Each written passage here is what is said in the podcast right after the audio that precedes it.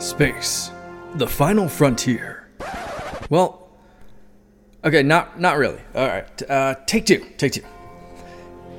Here in the Mitten State, welcome to Code 47, bringing you all things Star Trek, spanning the quadrants, the best thing since the neutral zone.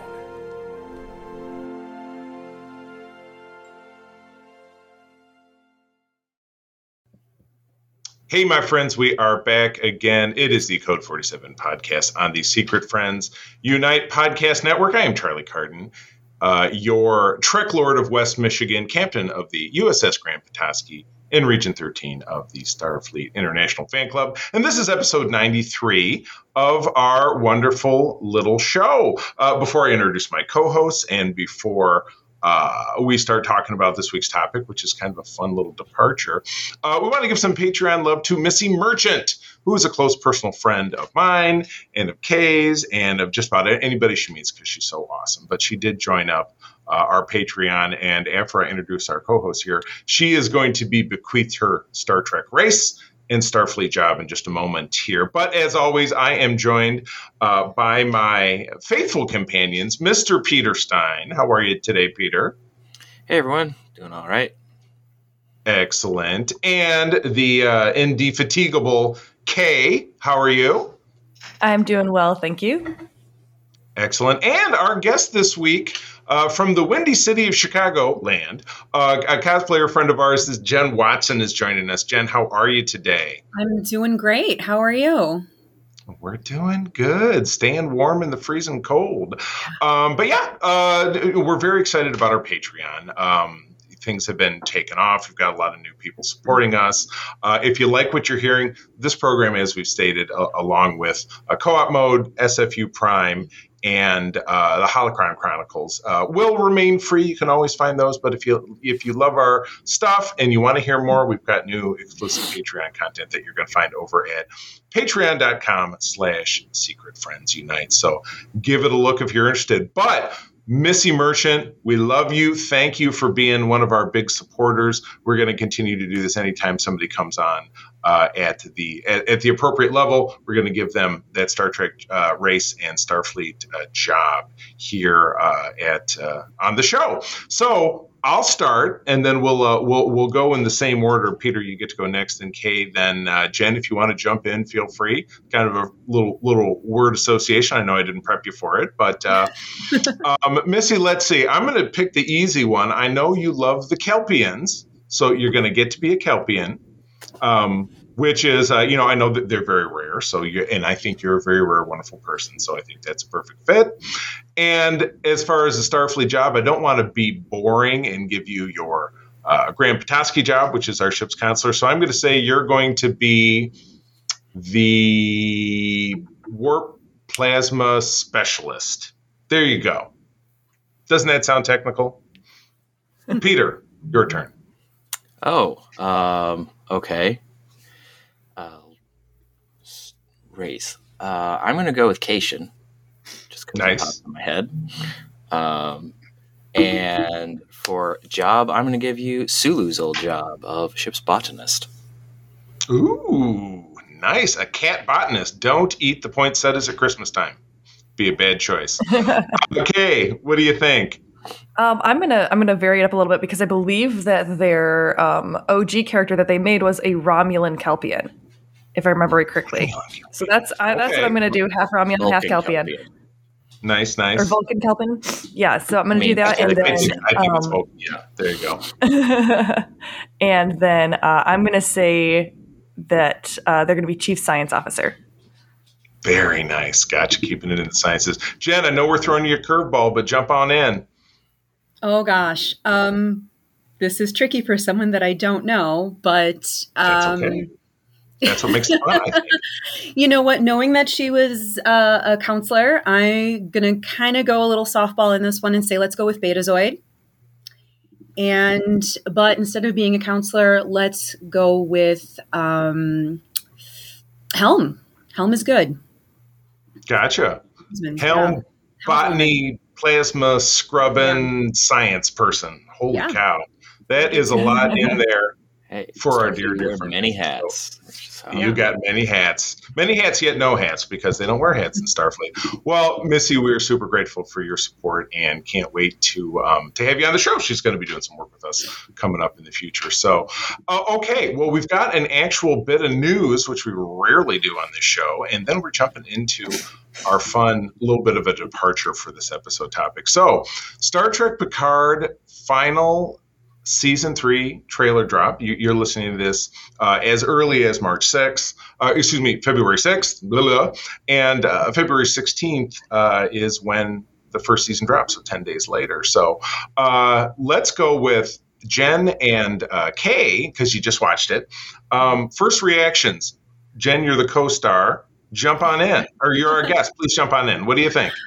I'm excited. I'm very excited. This is looking very cool. Um, I was okay with season one, and season two was a little bit disappointing for me. So I'm really excited that I'm excited about it. Um, I know a lot of reviews have come in that have been saying it's really good.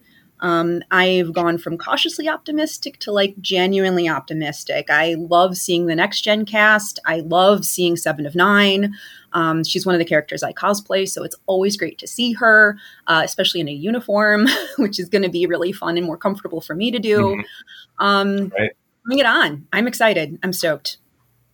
Rock and roll. All right, yeah. Kay, what do you say?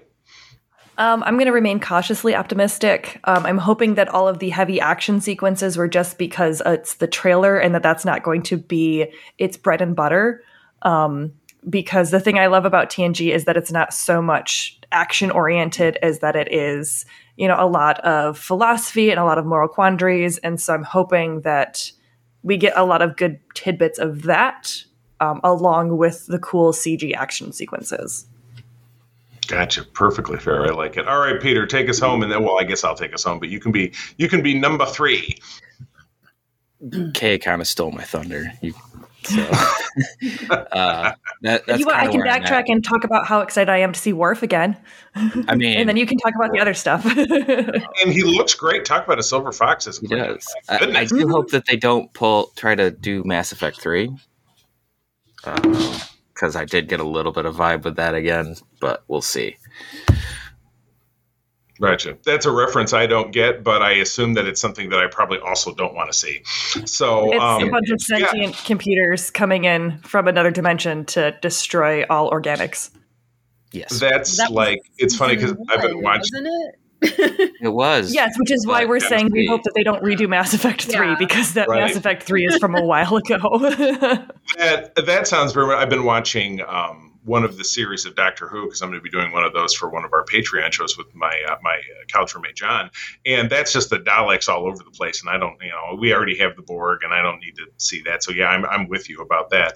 Um, I have uh, a buddy who's a journalist who got the screener for this, which was the first six episodes, and of course he can't say much, but he's like I'm very happy with it. You know, they did some stuff I probably wouldn't have picked, but you know, they didn't ask me, which is what we all say, or, or we should all say. We shouldn't get all indignant if stuff doesn't go our way. But um, you're right. Everything I'm hearing out there is, you know, if if you know newer Star Trek is not your flavor, this feels more traditional. This is kind of taking us back where we need to be, and it's great. So I think it's going to be fantastic. So this was, yeah, this was, and I didn't, I did, you know, and I watched all the analysis videos because I always do that from, you know, New Rockstars or Trey or What a Culture or Trek Central or the different YouTubers I follow. So everybody seems to be pretty fired up. I mean, in, in a little, bit, little bit less, you know, lack of bias, like, oh my God, everything's amazing, because I don't want to listen to those videos. I'd like someone to actually have a critical eye for, my God, I'm terrified, because we've all been terrified uh, on this show since, you know, that was on last time, you know, the, because we were all very disenfranchised by season two. It was the throwing spaghetti to the wall to see what sticks and, and very little did, which we've kind of said time again here. Um, so we we have our hopes high. So okay, well, cool. Well, we will know about that uh, when we are back for our next episode, we will have had uh, one episode of Picard season three under our belt, and we will be starting to talk about Deep Space Nine, first episode, seven episodes of season three. So I'm very excited about that. With a guest, actually, Missy, who we just honored as our new patron, will be joining us uh, for that episode. Uh, so I'm very excited about that. So, okay. Any final thoughts before we move on? the whole trust no one thing seems like it might be a mirror universe, which we never got in uh, for next gen except in the in comics. TNG. Yeah. yeah, right. So okay. it'd be kind of neat to see if there is a mirror universe. I know we kind of did that with Discovery. We've gone a lot of mirror universe already, but like, I don't know. Could right. be neat to see what that does with next gen. In, in and they kind of hinted, I don't think you. yeah, they kind of hinted at yeah. that in the beginning of season two because mm-hmm. Picard had some stuff from the mirror universe, but then I was like, oh no, this is mm-hmm. actually just an alternate timeline. So I would really like to see, yeah, if they're going to play with some stuff. Like I said, I, um, I mean, my continuing theory is still like the Borg, and you know, Starfleet's going to team up against this weird like synthetic organic or synthetic race that's going to come back and try to wipe out humanity. But I mean, I still think that would be very fun. But also, Mirror Universe would be right. very cool too in, in some ways it's kind of cool not to know. I um there's a lot of theories flying around about who the young man is who's joining the cast because young man Beverly is this Picard's long lost son? Is it? I heard somebody say, what if it's it's his nephew Rene who supposedly died in a fire during Star Trek Generations, uh, who he was coming back, and of course he could be none of those things. You know, the, the, the theories are so rampant before uh, between a final trailer drop and you know the first episode of a season or just in between things. So who the hell knows? But you know what? In 10 days from listening to this or less, you, we, we will know something. So that's cool. Good deal. All right, well, let's move on to the uh, moving on from the appetizer onto the main course. We are talking today about the Kelvin timeline films. We're, we're putting it into one supersized episode. We're going to be talking about Star Trek from 2009, Star Trek Into Darkness from 2013, and Star Trek Beyond from 2016. Uh, we're going to be addressing them kind of one at a time. We're going to give our highs and lows as we go, and we will see where we end up on the other side. So uh, I'm going to have somebody read the first summary for me, and I choose Kay. You're up. Okay. So, Star Trek is a 2009 American science fiction action film directed by J.J. Abrams and written by Robert Orci and Alex Kurtzman. It is the 11th film in the Star Trek franchise and is also a reboot that features the main characters of the original Star Trek television series portrayed by a new cast as the film or as the first in the rebooted film series.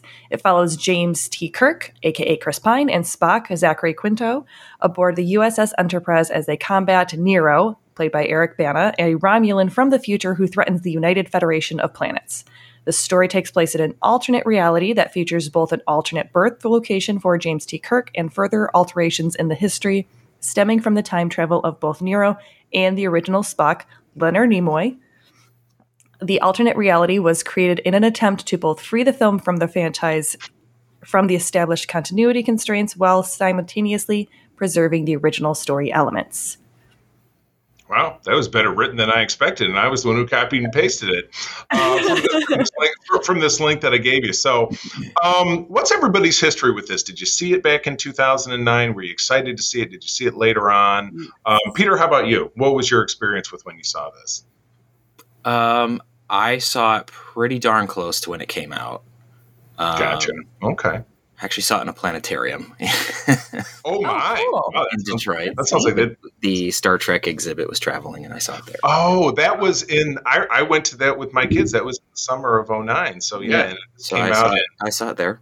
Yeah, um, this came out in in April, uh, April, no May of May of 2009. This came out. Yep. Um. Yeah, I this this is where I started getting the name Canonista. So I'll I'll leave that there. Uh, All right, we'll, we'll we'll circle back. Um, Jen, what about you? What was your experience with when you saw? I saw this in 2009, probably multiple times in the theater. I was really excited for it, uh, and I enjoyed gotcha. it at the time. Gotcha. And your and I know we didn't cover this up front, but uh, I apologize. Reader's Digest version of your history with Star Trek. How did you become a fan? How old were you? And and what's your what's your favorite? Whatever. Um, Just, please, real yeah, quickly. I'm so I, I, I started watching Next Gen with my family when I was a kid. Um, didn't really get hooked until I started watching Deep Space Nine, though, and that was about season three of DS9 was kind of what really drew me in. Um, and then when Voyager premiered, that really cemented it for me. Um, just kind of gotcha. saw myself in Janeway at that time. But um, my awesome. favorite's DS9. One of my favorite characters is Dax. Uh, I loved Seven of Nine. Maybe not initially when she was brought on, but on re-watches when I got to see like more of her character. But um, mm-hmm. really strong into that Berman era is like kind of my my growing up with it, and I really really enjoy all the new stuff too. I'm just like, is it Star Trek? Bring it on! I'm here for it. So God, that's that's kind of where I'm at. Absolutely nailed it. All right, Kay. How, how about you in this film? When did it when did it come into your your orbit? Um, we watched it pretty soon after its initial release. I mean, we're not like coming in at midnight to watch it because we don't like crowded theaters, but it was probably maybe a week or so after it came out, mm-hmm. and I really enjoyed it gotcha. at the time. Gotcha. I um I saw it right uh, right on opening week, probably that Thursday. Uh, I was you know I was I was grown, I was working, I was whatever, and um, I also liked it, but I struggled with, I'm sure, a lot of the same stuff that Peter's going to talk about. So we will we will we will get there in time. So. Um, all right, let's let's do it like this. We, we know the plot of the film. We certainly don't have to break down the plot of the film because I think anybody listening to the show has seen the film and gets it. But you know, let's get critical. Um, but let's I would say let's keep it on the even keel and we'll go positives first. Um, and in this case, I'm going to go what I see on my screen. I'm going to go left to right. It's going to be Kay, then it's going to be Jen, then it's going to be Peter, and then it'll be myself. So, Kay, you're back in the batter's box. What are some things that you thought was were great about this film? Um, first, I was I was excited to see Chris Hemsworth. I totally forgot he was in this. right? When he popped up, I was like, "Wait, that's the wrong Chris. Are we? Did they do a bait and Chris? What is is this? Why is he here?" oh, bait and Chris is now the name of this episode. And then I oh, realized I was like, "Oh, oh, no, he's just he's the he's the dad Kirk. Okay, that's fine."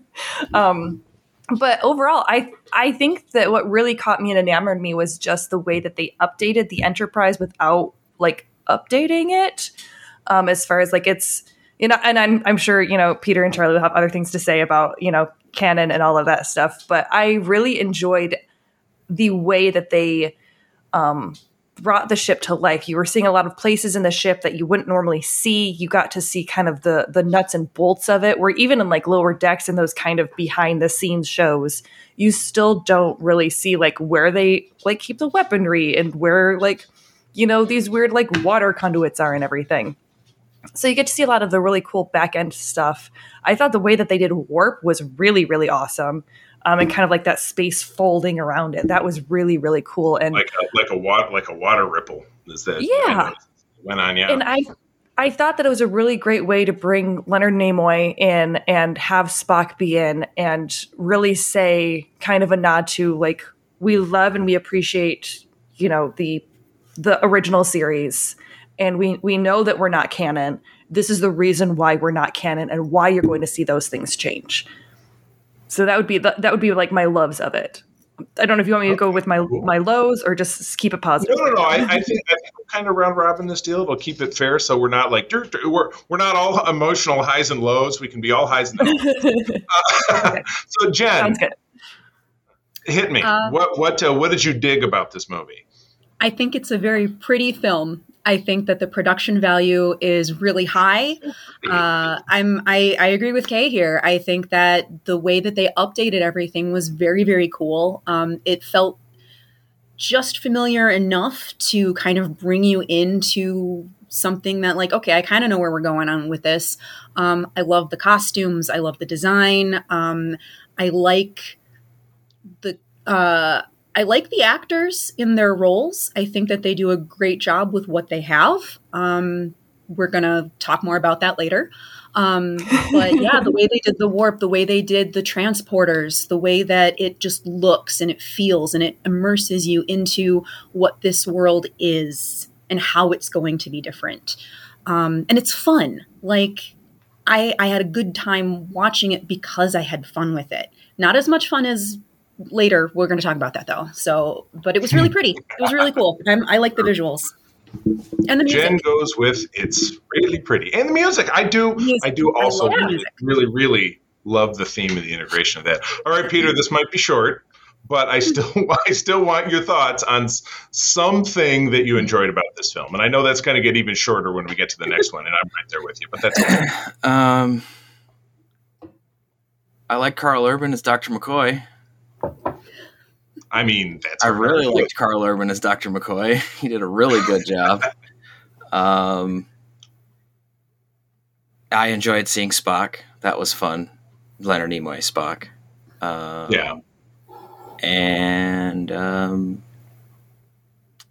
yeah, sorry, that's all I got. oh, that's okay. Yeah, I think Leonard Nimoy, and again, we get him back in the next film. I believe he's the last on-screen appearance of an original series character that we get chronologically, mm-hmm. like chronologically speaking, real world. So, uh, and it was yeah, the last film came out a couple years before he passed, so he was he was not a young man. Okay, I'll go and. Um, my overall mantra, and I think I mentioned this to Kay, and maybe I mentioned this to Jen in passing, um, is that I've got, I, I, have kind of a, I got, I've got a brand new bag, as uh, as James Brown might say, about these films. Um, I have decided, and this particularly refers to the first two films, but not necessarily the last one, which I, I enjoyed wholeheartedly, and I can definitely talk about that. Is that in my brain, and it's funny, this is something that Todd, my partner on SFU Prime will frequently say about something like, well, if this didn't have the name Star Wars slapped on the front of it, would it be successful? If it didn't have blank slapped on it, would it be successful? And I thought, you know, dial this back. Take out Star Trek, take out Starfleet, Federation, Klingons, which we don't see Klingons in this one, Romulans. Take all of it, just and just like make up new names for all that stuff. Is this a fun story to watch? Yes, it is. Yes, it absolutely is if it's not Star Trek. Because again, I got hung up with some of the things that I'll talk about in the next segment when it comes to canon that were that were a real messer for me even back then. Even though TOS is not my jam, and, and Katie knows what Katie knows what I'm talking about because she's does not mess with TOS, and I ooh, does not mess with TOS. Maybe I think that could be a, that could be a slogan on some merch. K does not mess with TOS. Fortunately for you, And I finished talking about TOS, or you know, so you'll never have to really mess with it until we get further down the road and do you know single segments. But yes, I thought about. I thought, is would this be a fun movie to watch if this was you know space force alpha bravo tango i don't know or if it was just something silly or ridiculous yeah i think I, I could have enjoyed it if i would have thought okay well here's a bunch of young kids who they throw their you know ranks around like it was lunch and you know they've got a 13 year old kid flying the ship or, or navigating the ship and could all that be fun? And there's the sword fighting sequence, and they're doing the space dive and kicking people off a drill, and planets are imploding. And does all that seem kind of sci fi ish and kind of fun? Yeah, it does but not a Star Trek. So my positivity for the film is kind of is kind of you know it's it's it's it's you it's not me divorced from Star Trek for me for me. So that that's what so I what you're say saying is that it was dumb fun. Oh boy! So all right, somebody somebody get the clue phone going. That's my part, Jen. So you know that's my partner's Todd's. That's his key catchphrase. Dumb okay. fun. When he like when he's trying to justify watching something moronic, it's mm-hmm. that, so anyway. It seems about right. All right kay back to you. What are some things you did not enjoy about this film? Um i will say that um, kirk kind of ruined it for me. James t. Kirk. Um and i don't know i this was my first real introduction to kirk I will say that because again, I have not watched right. the original series. I saw some Ooh, movies when I was very, very young. You're um, recoiled if you're not watching the video. He just went. and so for me, I can't get behind a like a hero character that's just got like the the chip on his shoulder god complex of mm-hmm. like I am burdened with greatness. Um, and so the entire movie, I'm rooting for him to take his licks and get some humility to him, and it just never really happens. Um, so for yeah, so for me, like that was that was honestly more of a problem that I had is that I just did not like him as a character, um, and I found myself not wanting to root for him. Now, I mean, granted, like the storyline was a little contrived as far as like these Romulans coming and being like, oh, you know, we made a we, we captured Spock. He's got some sort of red red juice that can then make a super hole in time and space very very MacGuffin Star Trek, sure. Um, mm. And it was definitely. I think that I was actually thinking the same thing, Charlie. Is would I be as critical of this if it didn't have Star Trek attached to it? And I think that that was a mm-hmm. big hit for me. Is that I was expecting more dialogue, less action. I was expecting those moral quandaries. I was expecting those, you know, ethical dilemmas, and they don't really show up. Especially in this one, it's just more like, hey we want to make an action, mo- a shiny action movie. This was kind of, it felt like I was watching Transformers of like, you know, Michael Bay, you know, Spielberg. Yeah, just, just adrenaline rushing all the time, stuffing popcorn, eating pop, you know, everything all over the place, all at once. And which is fine because, like I said, it's dumb fun. It's great, but it's not what I'm expecting when I'm watching a Star Trek movie. Mm-hmm. And that was like my big rub is I'm like, I wanted I wanted the more like meat and potatoes that you get from Next Generation, from DS9, from Voyager, where there's more to it than that. And that felt like that was pushed aside. Big time. Big time. All right, Jen. It's funny because that's what it says in my notes too is what is the moral quandary here? Um, right. This is a fun action movie, but without the moral questions at its center, it doesn't feel like classic Trek which isn't to say that classic Trek was always like that, especially TOS, but if we're basing a film off of what the general public perception is, then shouldn't mm-hmm. it be a little bit more philosophical? Shouldn't there be a question to it? If this is especially as an introduction to Star Trek, and this is not the Kirk that I know. So I'm sorry that this was your introduction to Kirk because Kirk on the show was not like this. You have mm-hmm. this is this is like you know, what does my mom think Captain Kirk is kind of thing. You know, my mom being someone who doesn't necessarily watch Star Trek. It's like, yeah, um, sorry, mom, I love you. Um, but this is, he remembers. This is the stereotype when you have Kirk like it's a Zapp you know, Brannigan talking like this, and it's the you know it's, it's it's this overblown kind of like he didn't talk like that, but you still felt that kind of thing because he's like banging in a green chick in his dorm room and he's looking at the ladies and it's like no no no no no because kirk even though he may have had those love interests watching the original series you feel the genuine love that he has for these women of the week for his crew for the enterprise for everything. Kirk is driven by love and by passion. This is a kirk without that love. So i guess the question is Kirk without love is a passion, but it's an anger. And I mm-hmm. don't like him much. It is hard to root for him. Um, and the thing that I find frustrating watching this is that they're just hanging lampshades on everything. You know, you got Dr. McCoy going, All I got left is my bones. And it's like, that's not where his name came from. You know, it comes from being sawbones. But it is now. Yeah. Well, yeah, it's like they're hanging lampshades on so much. And I'm like, it's like, oh, hey, hey, it's that reference. It's that thing you understand. It's that thing you remember. And it's like, it's like it's like Solo, the Solo Star Wars movie. You know, it feels like yeah. watching The Big Bang Theory and not Star Trek. Mm-hmm. Oh, that's a really good analogy. Yes. Yeah. Yeah. And, and I'm like, hey, I honestly, yeah, laughing at me. Am I on this for the you know? I mean, and in 2009, I was all for it because I'm like, yeah, I'm with you. And like now here in 2023, I'm like I don't know about this, and we can do better. Right. Because we've and seen we better. Did. You right, know, in 09, it had been a while since there had been any Star Trek. So I'm like, give me the Star Trek. And now it's yeah. like, I know what we can do. So I I right. have some problems with it. It doesn't feel. I'm missing moral quandary. Basically, right. I'm missing those questions. Right, right, right. But it is fun. Well, Peter, I was going to say, Peter, here comes your time to shine, because I feel like we're going to say a lot of the same things. But by all means, if you can, you know, contain your your vitriol to let's say two minutes or less, say, say what you got to say. Speak your truth. I, I, will contain my rage to Tuvok levels, not Zachary Quinto Spock levels. um, and that is actually one of the problems I have with this film is the characterization of basically oh God, the entire yes. cast. Um, as we've, as both of you have so eloquently put, Kirk is not Kirk, and it's painful for me who grew up watching the TOS films. Yeah, um, you're the big TOS guy here amongst yeah. So it, that was especially painful, and because Spock was like my spirit animal growing up, I hated this version of Spock. This is nothing against. Zachary Quinto as an actor, but I did not like the direction that they went with, where they had this, where they decided that Spock was uh, angry. Like his base emotion was rage, not you know a little bit of sadness or something that we kind of got where he's half Vulcan and not fully in society, but it was just rage. And, And, that's before they blew up his planet. yeah, and that was before Right, they blew up the yes. planet. Yeah.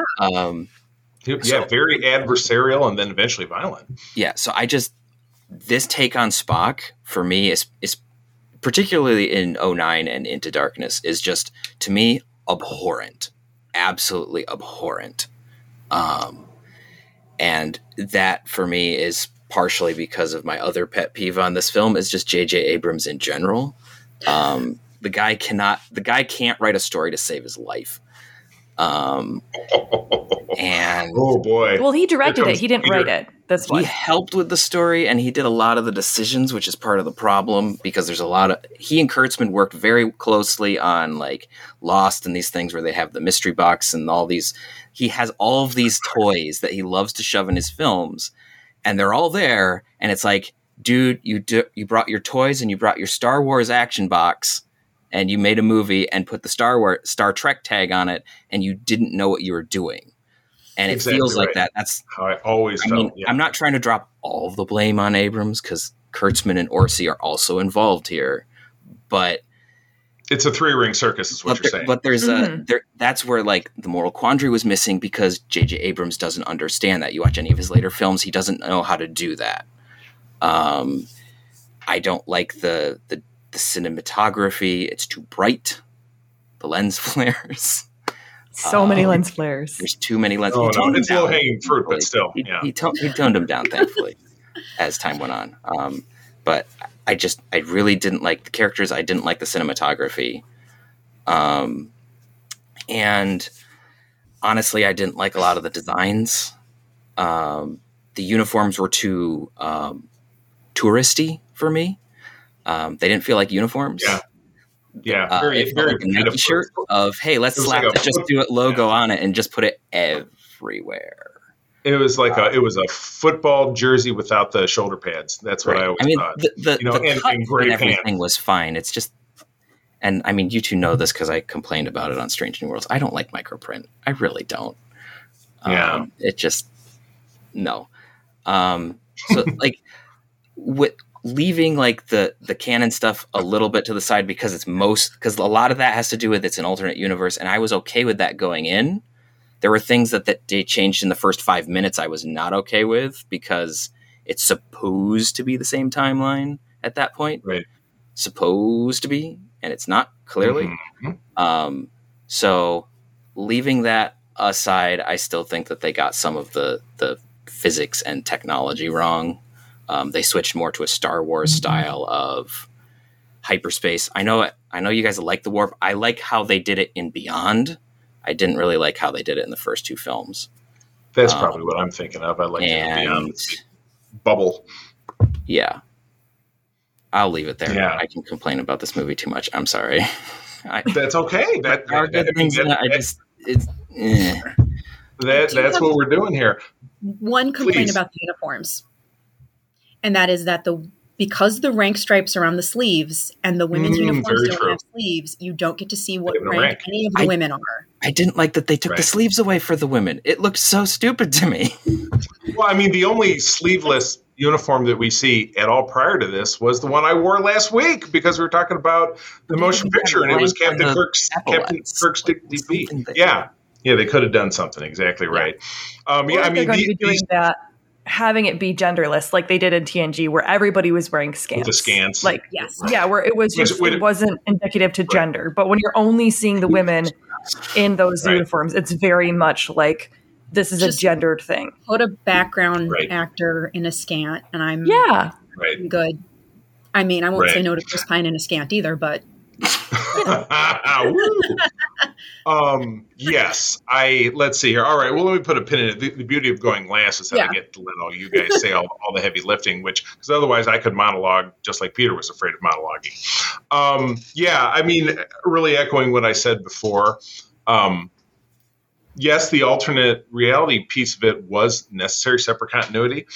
But my biggest bog down, and again, this is me sliding back into okay, well, they're trying to call this Star Trek, so I'm going to judge it through a Star Trek lens. You can't change when everyone was born because everyone, with the exception of Chekhov, was alive was alive when or or being born or whatever it is or how did what happened with Nero and the Kelvin make everybody be born differently. It's like that's kind of too much. I mean, butterfly effect, whatever it is, ripples through time, but you know, certain people wouldn't be born or they would be born later and that's why they all look different. I mean, it's just it's too much, you know, throwing the confetti up in the air.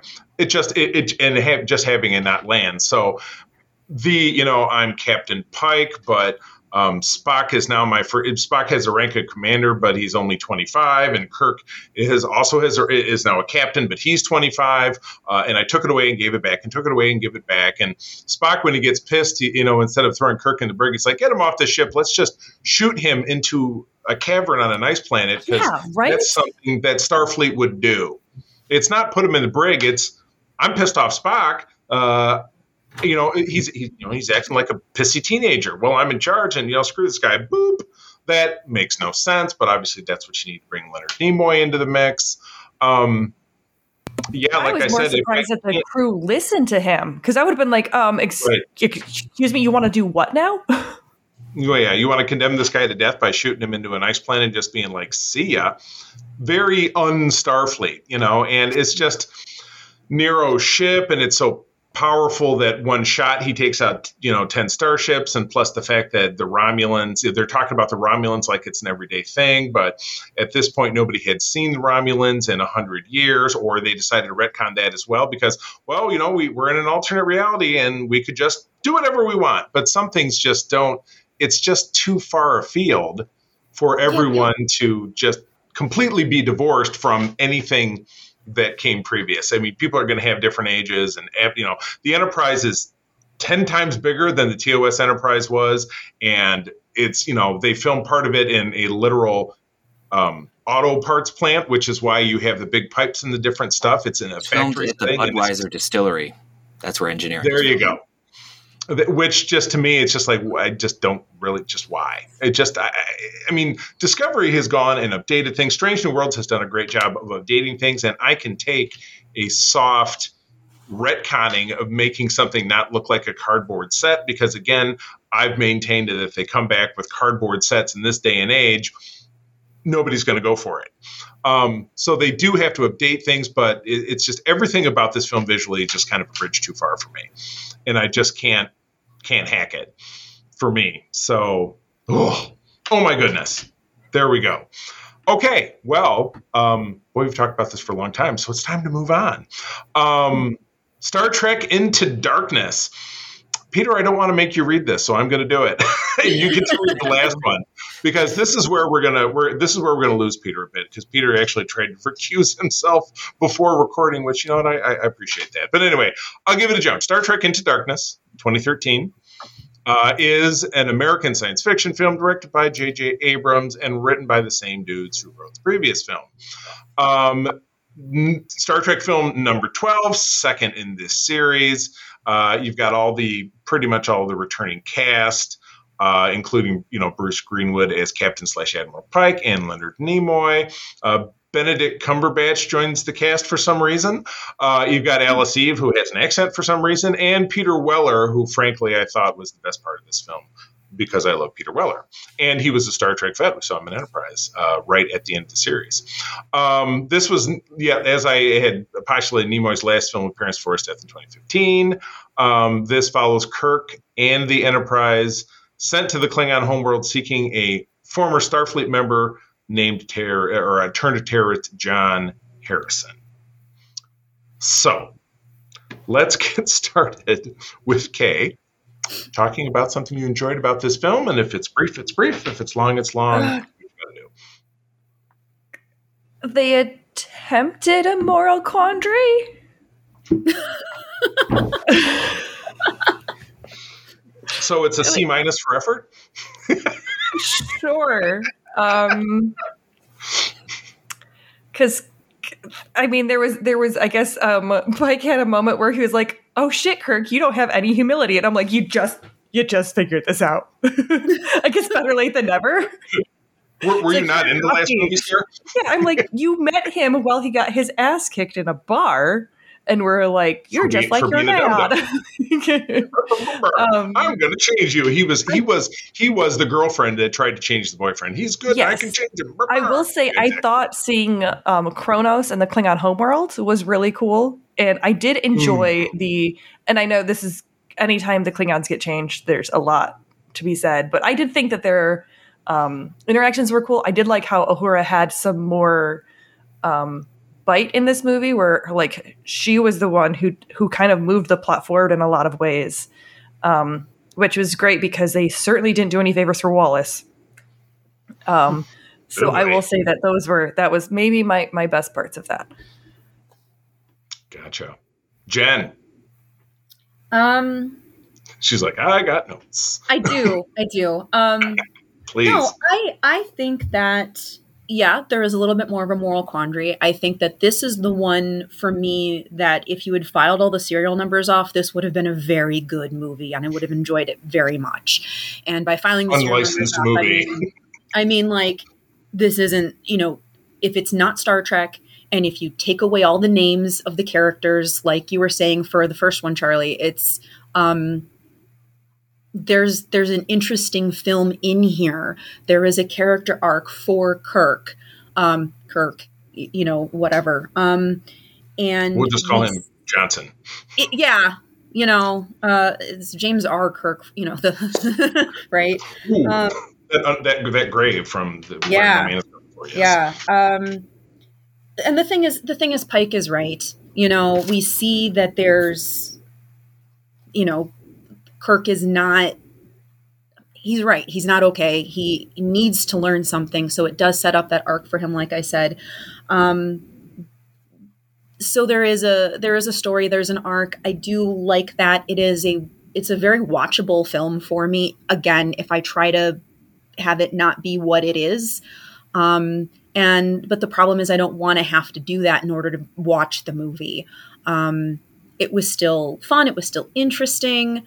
Um, there's more that I didn't like about it, but I also do like that they didn't try to hang lampshades on everything quite nearly as much as in the first one.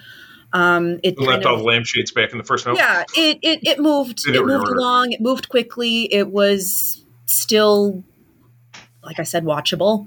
Um, I have a lot of questions though, and I might save that for my second uh, second section. That's okay. Yeah, I like it. Peter, wow, this is going to be even shorter. So, by all means, by all means. crickets, crickets. I enjoyed when the end credits rolled. I don't know. Oh, wow. Okay. They do have nice credit sequences. I'll I, I will I'll say, yes, it was nice that there was a moral quandary, but it was structured badly and executed badly. But it was it was there and I did like okay, I did like the translation subtitles for the Klingons where it flipped from Klingon picked to right English. Right. Um, so oh yeah, that, that was, was, really cool. really cool. That that was really cool. Um, okay, so there's two things. Oh man, that was that was that was way more than I was expecting. I'm impressed. Um, I'm 100% in the camp Uh, I, I, like the filed off serial numbers uh, analogy that Jen tossed out there. This, even more so than the first film, it just has you not only have to. This this is not divorced from Star Trek. This is like widowed from Star Trek. Like Star Trek is dead, like dead and buried, and you're going and sitting at the grave, you know, with a bottle of whiskey every anniversary. I loved you, Star Trek. Blah blah blah. I mean, oh my God, there's just, eh, eh, and the worst part of it is Cumberbatch, who's chewing things up with his big, thick, heavy accent and all of his over enunciation. And you look at the character of Khan, who is a Sikh from the 1990s and a global dominating Superman, and now he's a thickly accented British man. Really? If it wasn't Star Trek, he's great. He does some good things it's an amazing action piece. The stuff on Kronos, the the big scary Vengeance starship, which never could have built, been built in the 23rd century. But again, you know they they label that back with the speech that Peter Weller, as Admiral Marcus, gives early on. Like we've, you know, since what happened with the Kelvin, we've had a quantum surge, and I know this sounds like what they said in the uh, Winter Soldier. We had a quantum surge in threat assessment, and we're spending more money on which they don't have money, but you get the point. Like we're more focused on defense and military stuff. That's why we have this ridiculous ship, and Section Thirty One, which we get a a little bit more flavor about that once we get into Discovery because it's such a big piece of season two.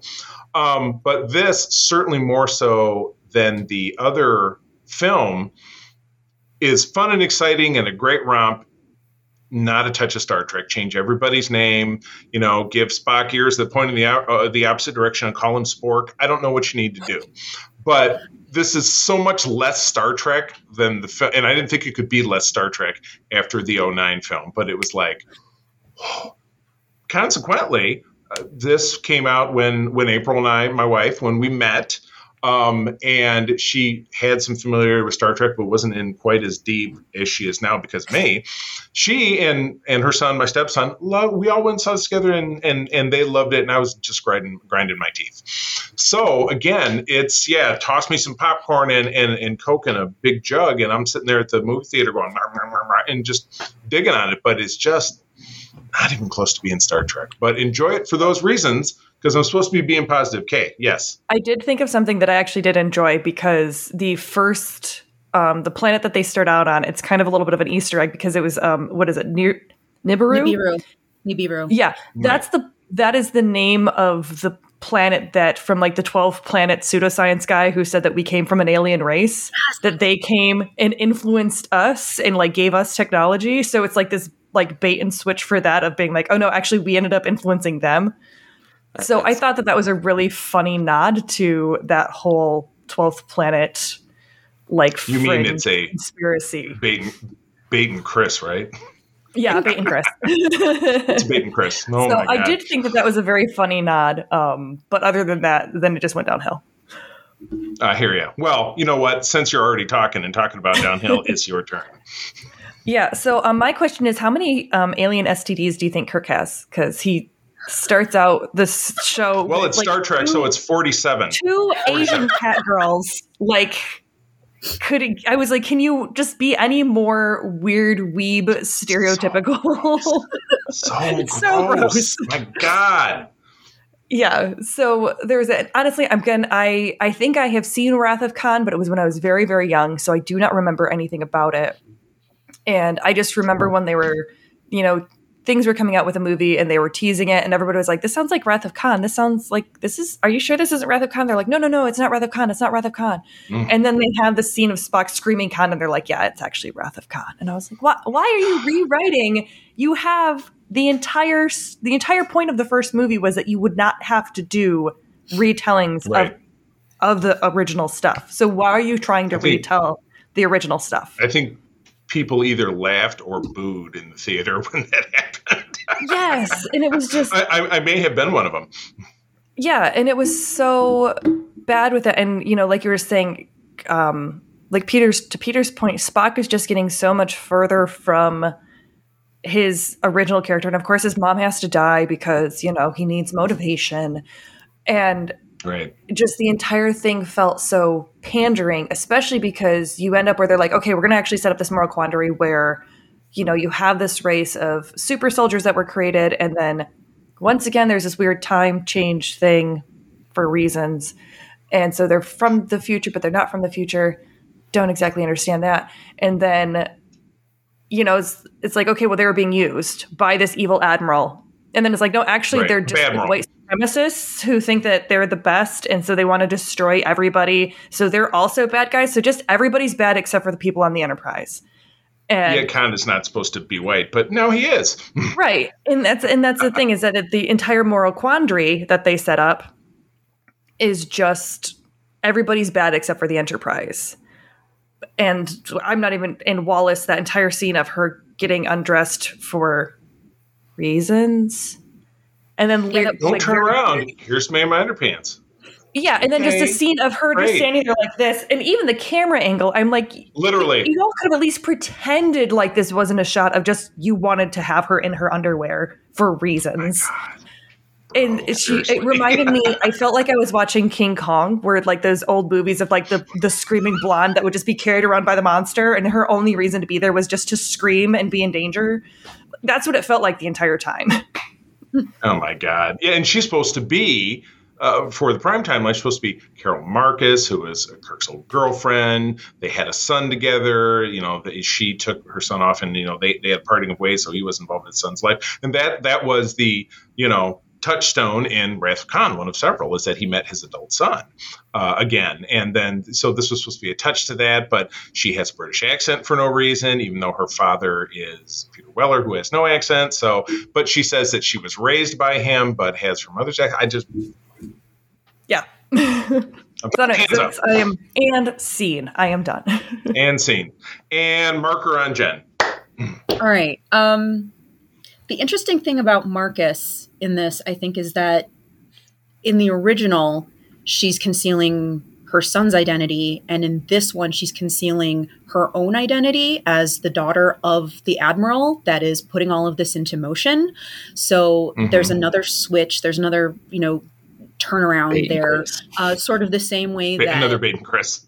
Right, right, right. Uh, the sort of the same way that you know we have uh, Kirk on the inside of the radiation container instead of Spock. So it's like it's the same movie, but everything's reversed and everything's swapped, and it's like why and why Benedict Cumberbatch and like there's problems if you have an actor of color talking about being a savage and being uncivilized like he was doing. But there's also problems if you have Khan and it's a white guy. Like, there's no way to win, absolutely no way to win.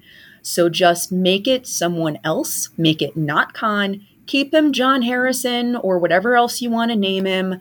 Because the biggest Mhm. problem that I had with this movie when it came out was the Khan of it all. And that kind of The remains Khan of it all. Silhouette. with this as well was just like Yeah. Up until that point i'm like we're good. This is interesting. There's still something going on. I would argue that this feels it feels more star trek than the first one. So i'm um, in a little bit of a disagreement with you on that. Um, because there is a moral quandary we do kind of see the team working together. We see that they're a little bit more competent. Yeah they're still angry. Yeah they're still not quite gelling. But there's more for me to latch on to but up until he's like yeah i'm khan then i'm like it, it just it just starts to fall apart um you don't need to remake space seed because they didn't really remake wrath of, they kind of remade wrath of khan but like you have to pull the space seed of it all in first in order to remake wrath of khan at all so it's like you don't have the history that you would as wrath of khan so Right. why do they care? Maybe the only reason that it's Khan is so that you can have Spock Prime say something and give them some kind of advice and give, you know, Kelvin Spock some kind of edge here. But like, it was kind of. Which of he doesn't really. No, it doesn't. It doesn't Yeah. really do anything, and it's unfortunate that this is Nimoy's, you know, kind of final role here because it doesn't it doesn't do anything. It doesn't really give it any weight. Um, they make it work as a story without actually needing to like you don't have to have seen Wrath of Khan in order to understand this. I don't know if that's a positive or a negative because I have, so I can't really. it's probably a big negative. one way or Like, another. You know, Um, yeah. you know, it's it wasn't my favorite to begin with. I found that I liked it more this time around, but it's not really saying much. um because I liked it more than I did originally, but that's probably because I knew what the twist was. And the first time that I saw it, I felt a little betrayed because it was in the marketing. Oh, it's not Khan. It's not Khan. Oh, it's Khan. And it's like Oh, why yeah. even why even try to pretend that it's not it's just jj with his mystery box again because he doesn't want you to Mhm. figure it out.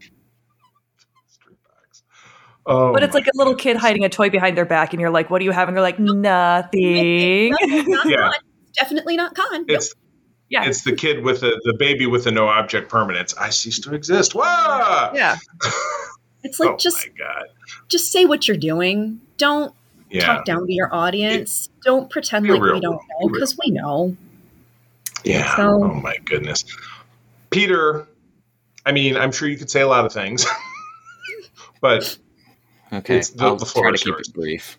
Um, this is where my PTSD from Star Trek production started, um, mhm, because this is where all the gaslighting of the fans got really bad.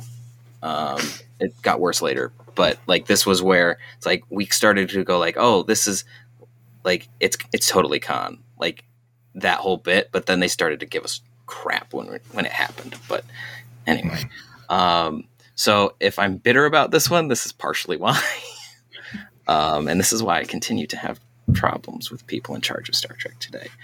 Um, right. Thank you, JJ. Um, the the main things that I have issues with this film are um, obviously Khan. Um, the the context of the character doesn't work, um, and his relation with the Klingons doesn't make any sense to me. And um, they put him in the side of the moral quandary where you end up wanting him to succeed, which is weird. Mhm. Um, Right. And I don't Right. like that because it's Khan. Again, like you've all Mhm. said, if you take the name away, it's not as big of a deal. But because I know that Khan is a megalomaniacal warlord from a gen- from like a genocidal period of fictional Earth history, no, just not not cool. Right, and that's the thing Um, that they they make him seem like he's a decent person of just trying to save his crew until you know they they defeat the false bad of the admiral and like, oh, by the way, he's also a megalomaniac, so you need Yeah. to have Right. you need to beat him too. And I'm like, this there's Yeah. too many. How do we miss many- that? Yeah, yeah, exactly. Right. it's just it's too much and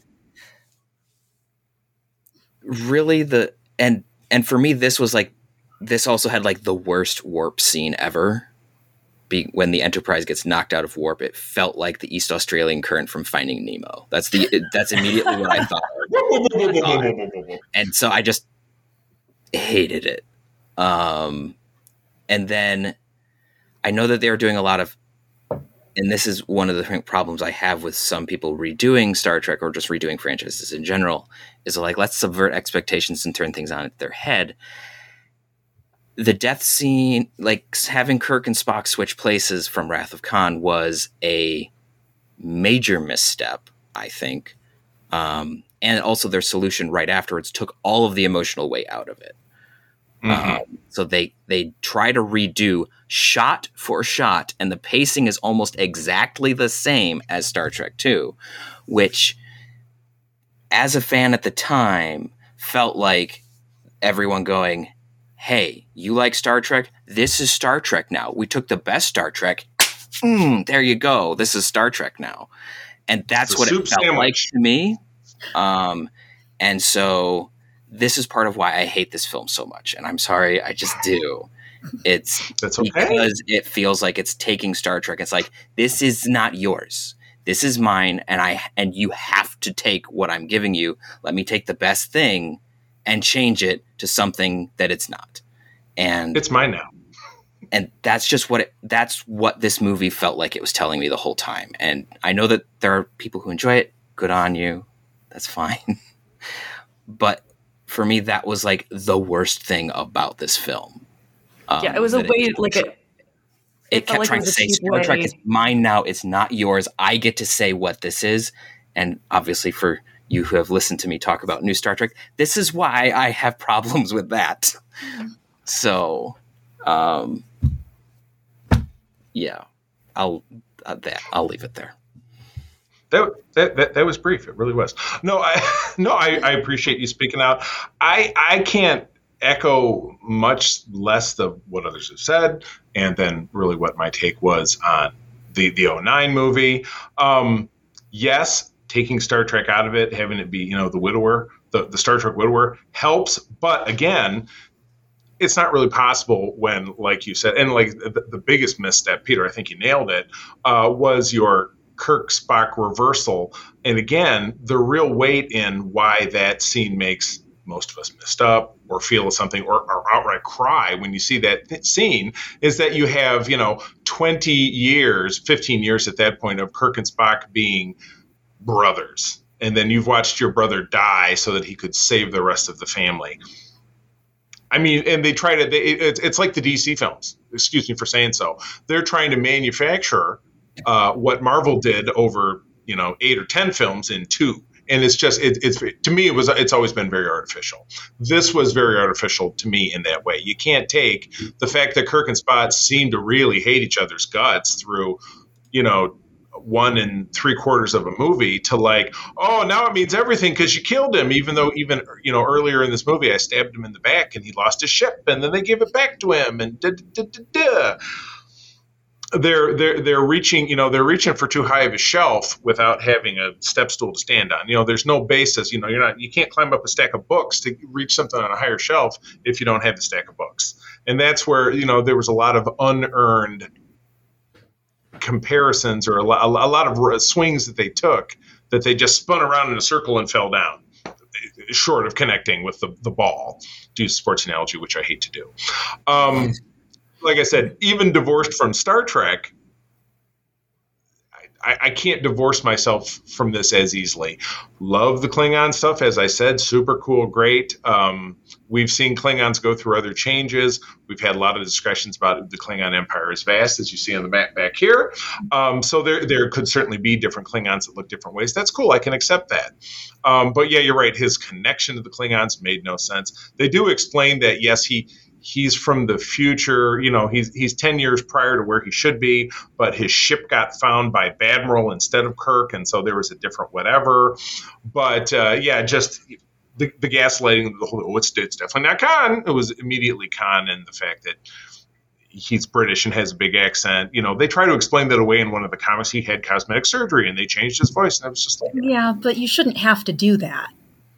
Exactly. You know, exactly. So it started the thing of you have to see ancillary someone. stuff to make the movie make sense, which just doesn't. Right. Yeah, not okay. In non in non canonical ancillary stuff because the comics are not canonical, even when you have a separate universe. So, yeah, this movie was. You know, I want to say, hey, I enjoyed this great action sequence and this thing and that thing, but it's just god awful to me. I'm Peter. I'm with you. I'm not. I'm not quite as vehemently with you, but. walking walking out of this, and again, we're still in a time period in 2013 where it's been you know eight years since we've seen any other Star Trek because Enterprise was canceled in 2005. We're still five years away from Discovery, so bringing you know Star Trek kind of back where it belongs on on the small screen, and this is all we had, um, and maybe that made it hurt kind of that much more. So well, yeah, and again, See, my, so my, the way that I, I felt about it was like I'm going to take what I can get. I mean, I also like you know right stuff. And at the time, I mean, not at this time, but like um, prior to the MCU existing, when we had, you know, that terrible Fantastic Four movie, it was like, oh yeah, I'm excited about Which this one? this is all we had. You know, I'll take the third X Men movie because I like the X Men. You know, is it great? Mm-hmm. No, I'll take it. Um, right. And in its defense, I do want to say like the the relationship between Kirk and Spock, even though you don't have those 15 years in there, I feel like they try to set up that Kirk cares about Spock in some way from that opening sequence where you had Spock in the volcano and Kirk is like, "No, we got to get him out. We're going to save him. We're going to break the Prime Directive to to do this and, mm-hmm. and, get him out." And also like. Prime Directive wasn't really a thing at that point, right? It was still General Order One. Oh no, like, it was a big deal still at this point. It's okay. supposed to be. Anyway. Yeah. Yeah, supposed to be right in Enterprise, it wasn't a thing, but by this okay. point, it had definitely been built up to be a thing, or it should have been. They didn't, you know, just kind of toss it out. But yeah, yeah, yeah. And to that um. point, Jen, I think that they're switching Spock and Kirk's death because again, I had not, I do not remember really anything from Khan, so I did not know that they had actually switched that scene. And knowing okay. that now, I actually am more bummed out because I think that having having Kirk continually try to care for Spock and try to show him like that humanity because right. the entire movie is pretty much set up to have Kirk like grow up and find some humanity mm-hmm. or humility and then having it so that despite him continually trying to tell Spock like hey you know I try to save your ass you you betrayed me and made me lose my ship mm-hmm.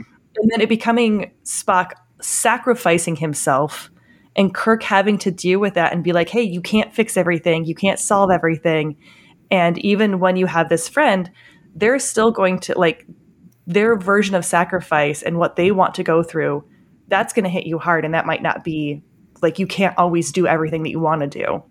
Where it felt like him sacrificing himself, that was just like how he saw it was going to happen, and it just was like once again, I'm like that didn't really feel like it taught him humanity because he still just did what he wanted to do.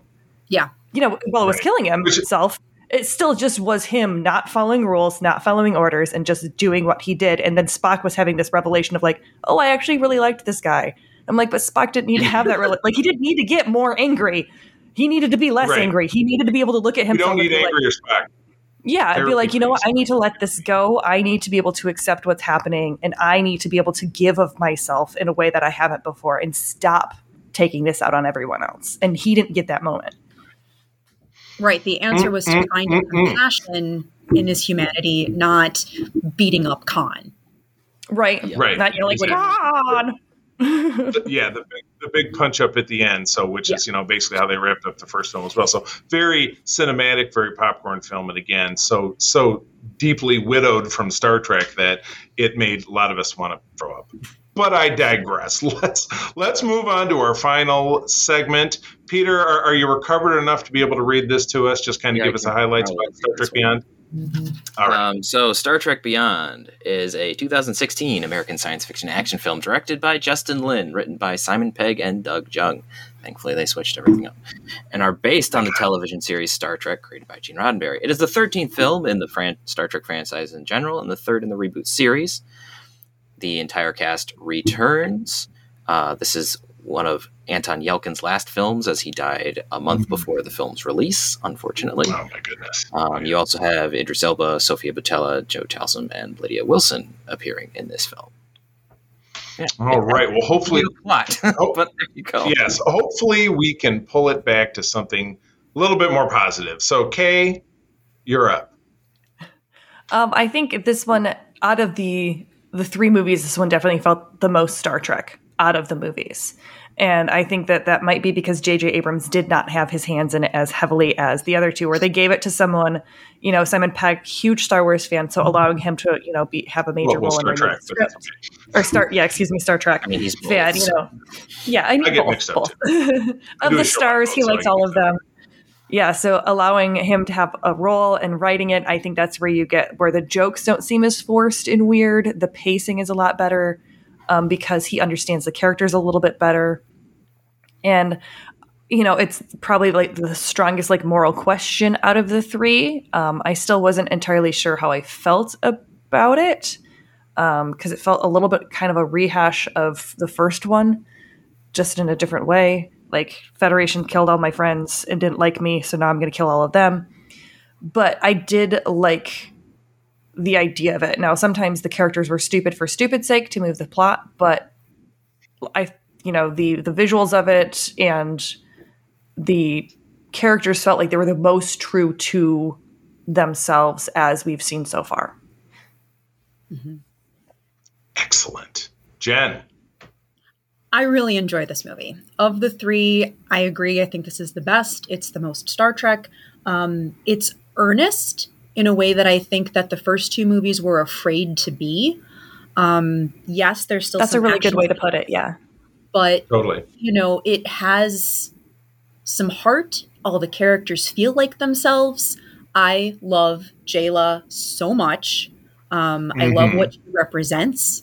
I love how she and Krell are flip sides to each other. How she's an alien that's brought into the Federation and into Starfleet, and she like by bringing her in, they show that we are willing to take anybody in. and We're going to listen to each other. We're going to support each other. We're going to do this. And then Krell, by contrast, is the opposite of that as um, a human who made himself something completely different and other because he didn't like the Federation and what it stood for, and he felt abandoned by it. Uh, I do think that the story kind of talks about how we have institutions that, even though they're good um, and do help most people, even the best institutions uh, can fail and people can slip through the cracks. And it shows what happens when we allow that to happen. So we have to keep an eye on everyone and continue to include everyone with that infinite diversity and infinite combinations. We have to help each other. And that is the most Star Trek thing that I can think of. This feels like mm-hmm. this is what Starfleet is. This is what Star Trek is. This is what we're all about. Let's come together. Let's help each other. And those are my favorite Star Trek stories. So I enjoyed this one. Excellent. Good deal. Peter, where are we landing, babe? Talk to me. I actually really like this one. It's going to come as a surprise. I'm sorry. I just it's a 10. Well, maybe I need, to, I need to pick myself up off the floor. I know. Oh, oh my God. I, it's the I actually, one, Elizabeth. This is the one that I actually rewatch. I don't rewatch the other ones. I rewatch this one. Mm-hmm, um, mm-hmm. I I quite like this film. I think that they finally had like a character arc for Kirk that worked. Um, mm-hmm it didn't it didn't like stick the landing at a certain point at a couple points, but it it it worked. It it really did. Um, I loved the beginning. The episodic joke was hilarious to me. Um, mm-hmm. I I like. I'm I joke that you know every third Star Trek movie we need the Enterprise to crash, but they did it well. Um, mm-hmm. Like they made it scary, they made it dramatic. Um, it really mm-hmm. worked. Um, Jaylah was fun. Um, and finally, there wasn't rank dumbassery going on, which was nice. You're the captain now. No, I'm the captain now. You're demoted. You're no longer the captain. Yeah, so finally, they didn't have that. Uh, the moral quandary was good. I, I'll say later my critique of it, but um, like it it this one really feels like a Star Trek film. Like they finally found their footing, and the writing was worlds better. And it makes me sad that they didn't that they're not making another one because they finally figured it out. They finally figured it out, and then it stopped. Um, and like kind Spock of like, still isn't quite like there for me, but you know, yeah. um, but like they finally had figured it out and that that's what this movie really felt like for me and that's why I, I liked it so much was like they finally got the characters like fully to where they were supposed to be. Um so i mean trotting out kirk's stuff from the films where the i might not be ready up for this anymore sort of thing was a little like okay maybe give him something different. But but they felt like their characters. They felt like they finally started to gel. So right. I liked this one I love that. Yeah, I just um, you know, it's funny when you said that. I thought, you know, they finally got it right. I thought about I thought about Enterprise and how the fact that in season four of Enterprise, man, they finally got it. They had a new showrunner, they had a new direction. They weren't chasing, you know, the SOS, the same old shit of, you know, like, and here's this plot line we've used, and all of the other shows stuck into seasons one and two of Enterprise. Uh, and as Kay will tell you famously, naked glitter baths. Why not? Uh, yep, yep, yep. True.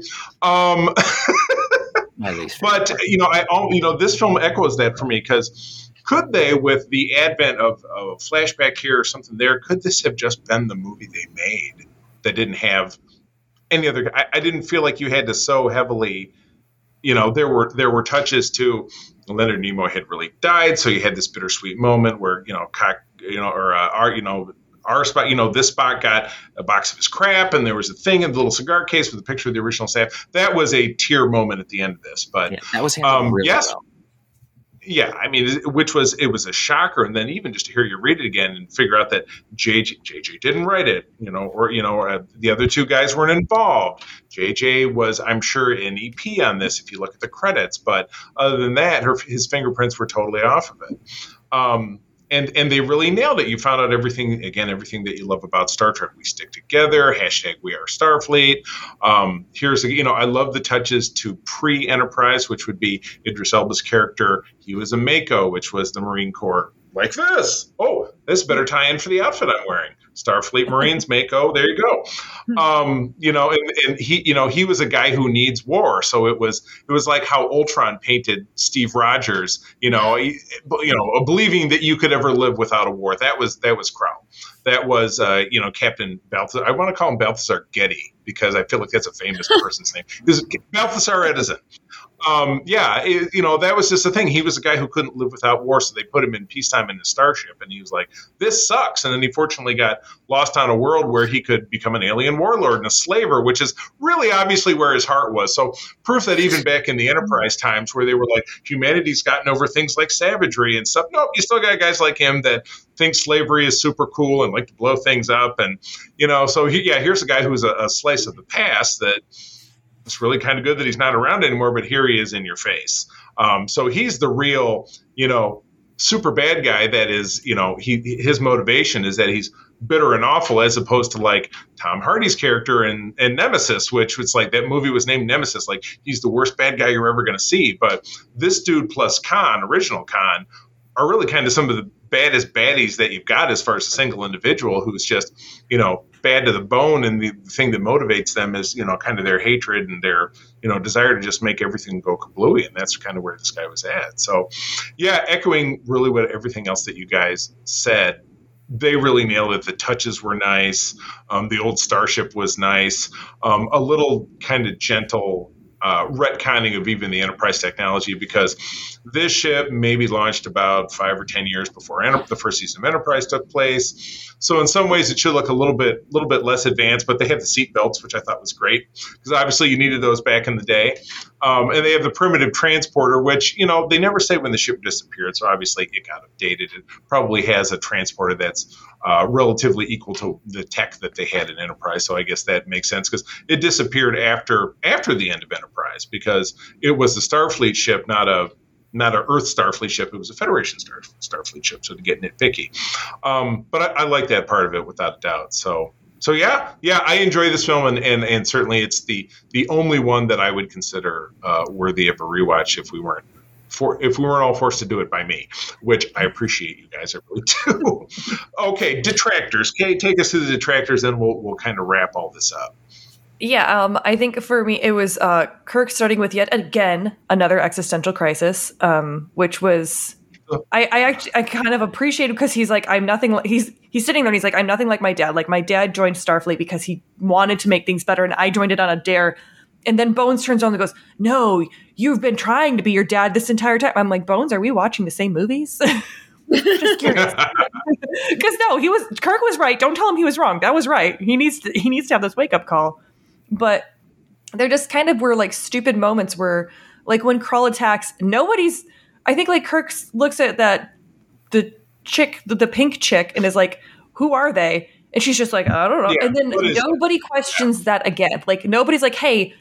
Take her out of here. Do something." Like, because how did she not know? How did her ship cra- crash landed there?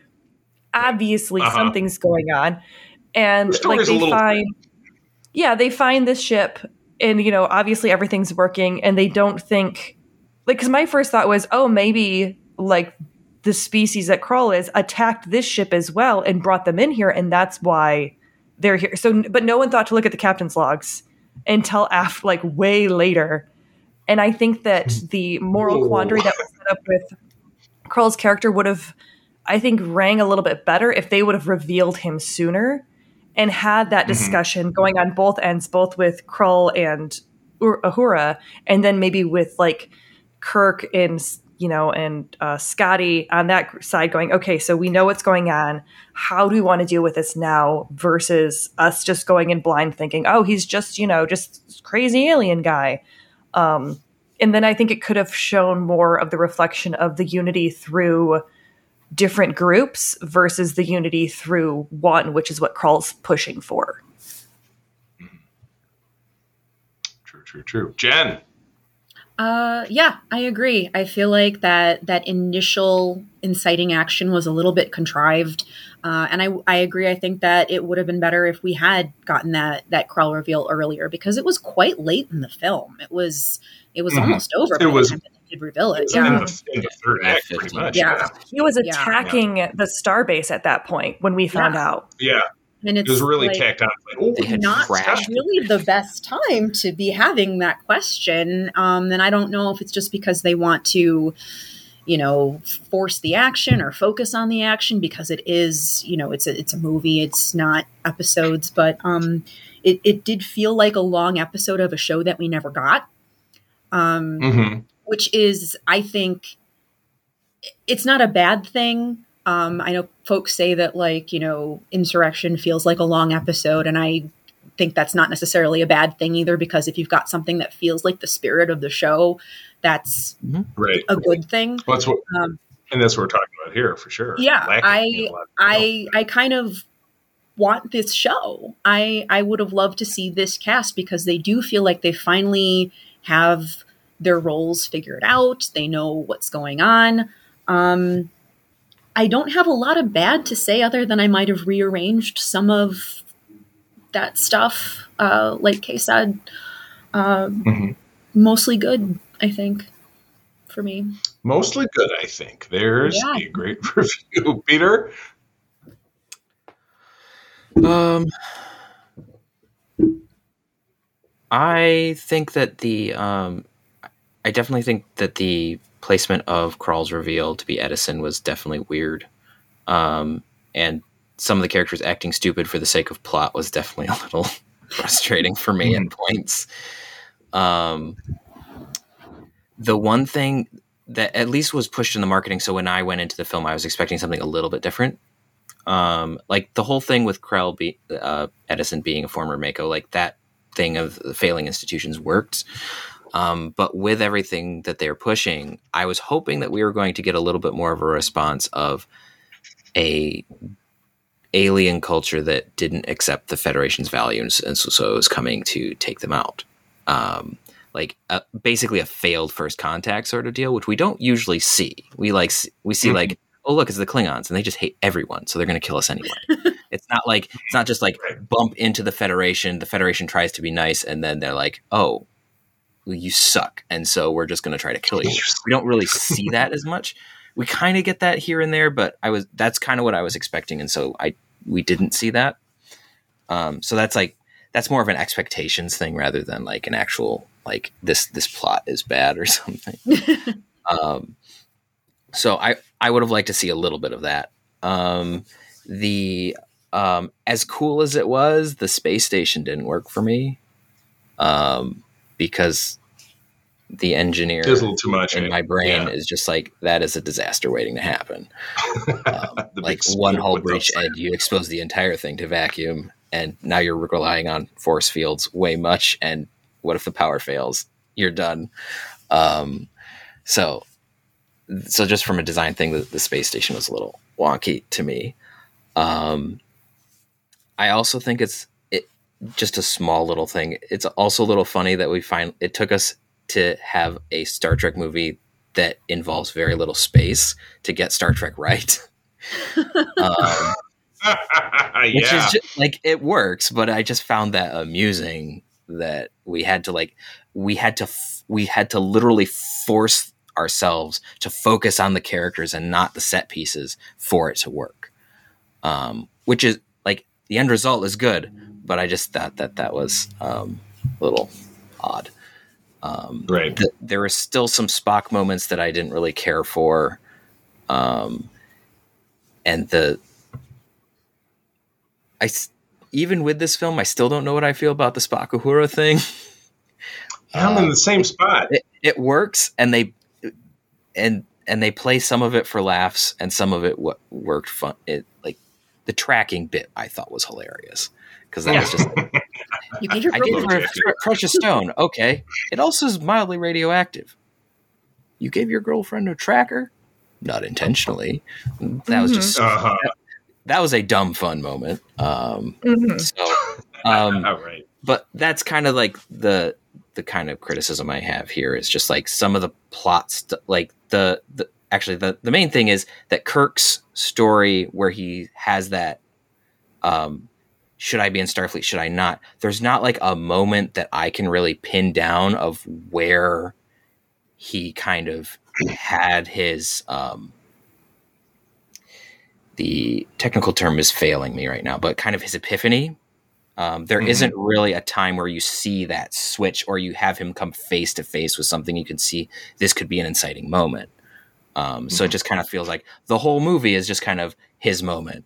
And it just it, it just seems like there should be like that crescendo moment, and it didn't exactly happen. At least not well defined.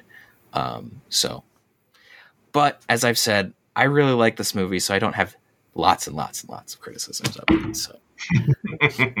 for a change. More nit. Uh, no. yes, which I totally get. Yeah, th- that's the beauty of me going last because I really want to hear what all of you guys had to say about it, as opposed to me because I feel like I kind of talked it to death. But yes, this was great. Yes, this one I will I will watch time and again.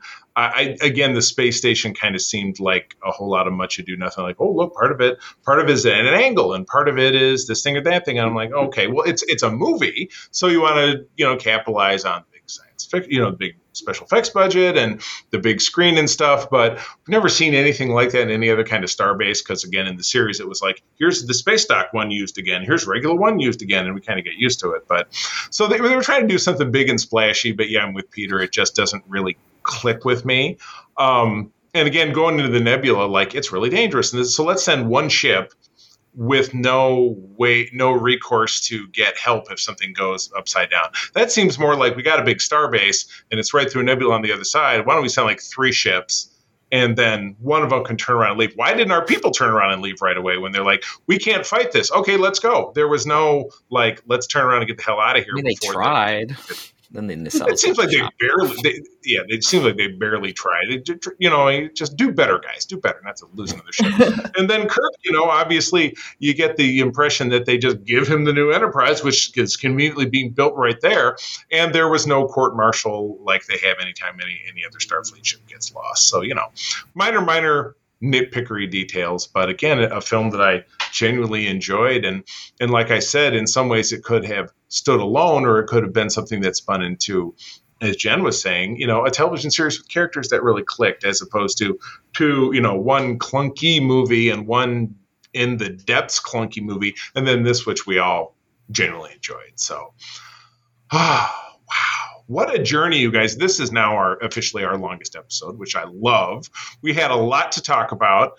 Um, and this was really great. So, um, final question, um, and then we'll we'll do our goodbyes here. What's next for Star Trek on the big screen? I mean, I think we've all kind of figured out from news bits here and there that it's not going to be these this, this cast because they kind of ground that into the ground. What do you think they might do next? Realistically, what what what direction might they take? What what's your dream direction that they might take? I would love to see a Strange New Worlds movie, like with that cast. Totally such a great cast. I agree. Jen? Give us something completely new. Give us a new right. starship, give us a new cast, give us something that's exciting.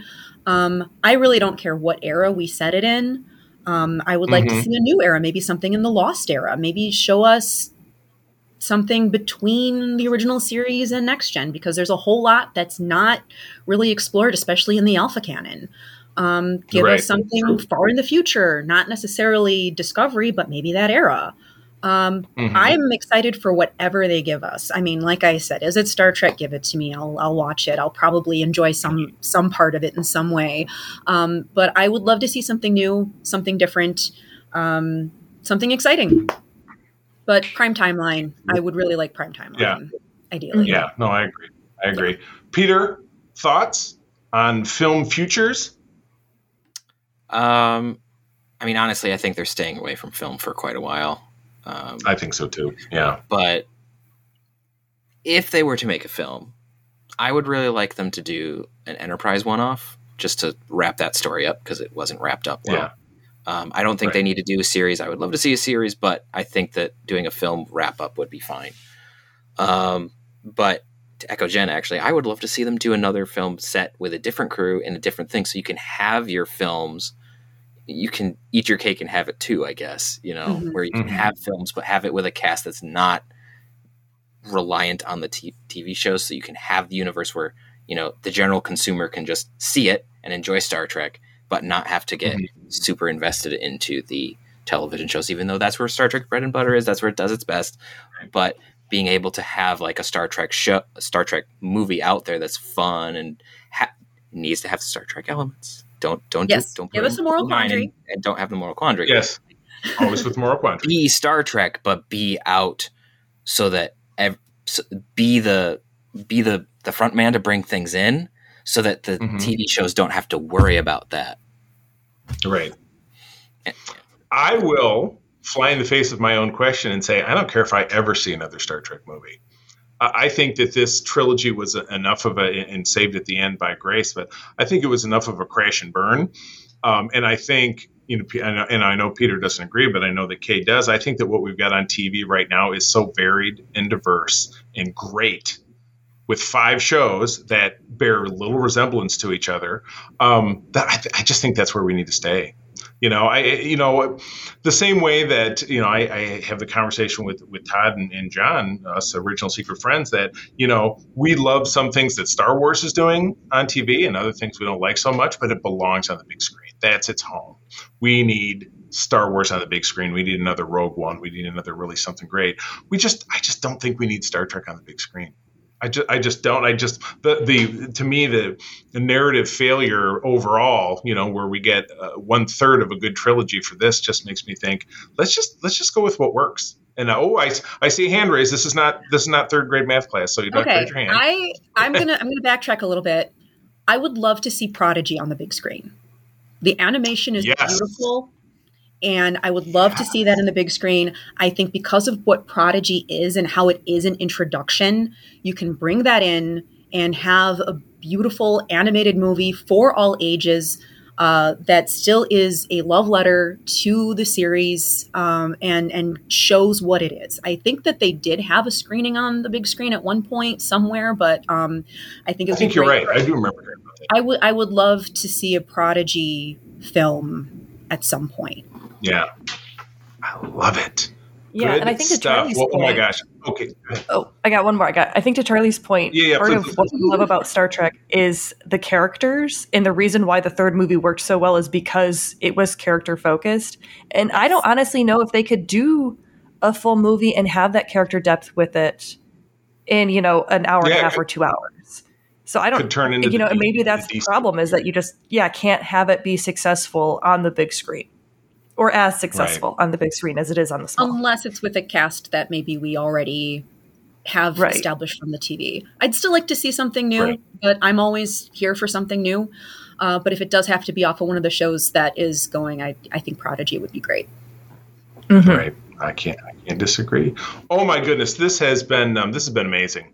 Um, and again, we've not done one quite like this, but uh, you all three of you made it absolutely fantastic. So, Jen, oh my God, thank you for joining us. This has been wild. You are coming back. It's non-negotiable. You're part. you're part of the Code 47 family now. You are in there. So, where do people find you out there uh, on the internets? All right, uh, I have a link tree, and the link tree is uh, at Jen Watson Art. Uh, you'll find me pretty much there everywhere. Uh, I have an Etsy shop where I do. Uh, I have some Star Trek stuff, but it's lots of other fandom things. Um, I am also an illustrator. Uh, you can find me on Facebook and Instagram. Uh, I've got my cosplay, I've got my art, I've got all kinds of exciting stuff. But yeah, if you go to the link tree, it's Jen Watson Art, J E N W A T S O N A R T. Thank you so much for having me on. This was wonderful awesome. And we and we loved having you. Kay, where do people find you out there?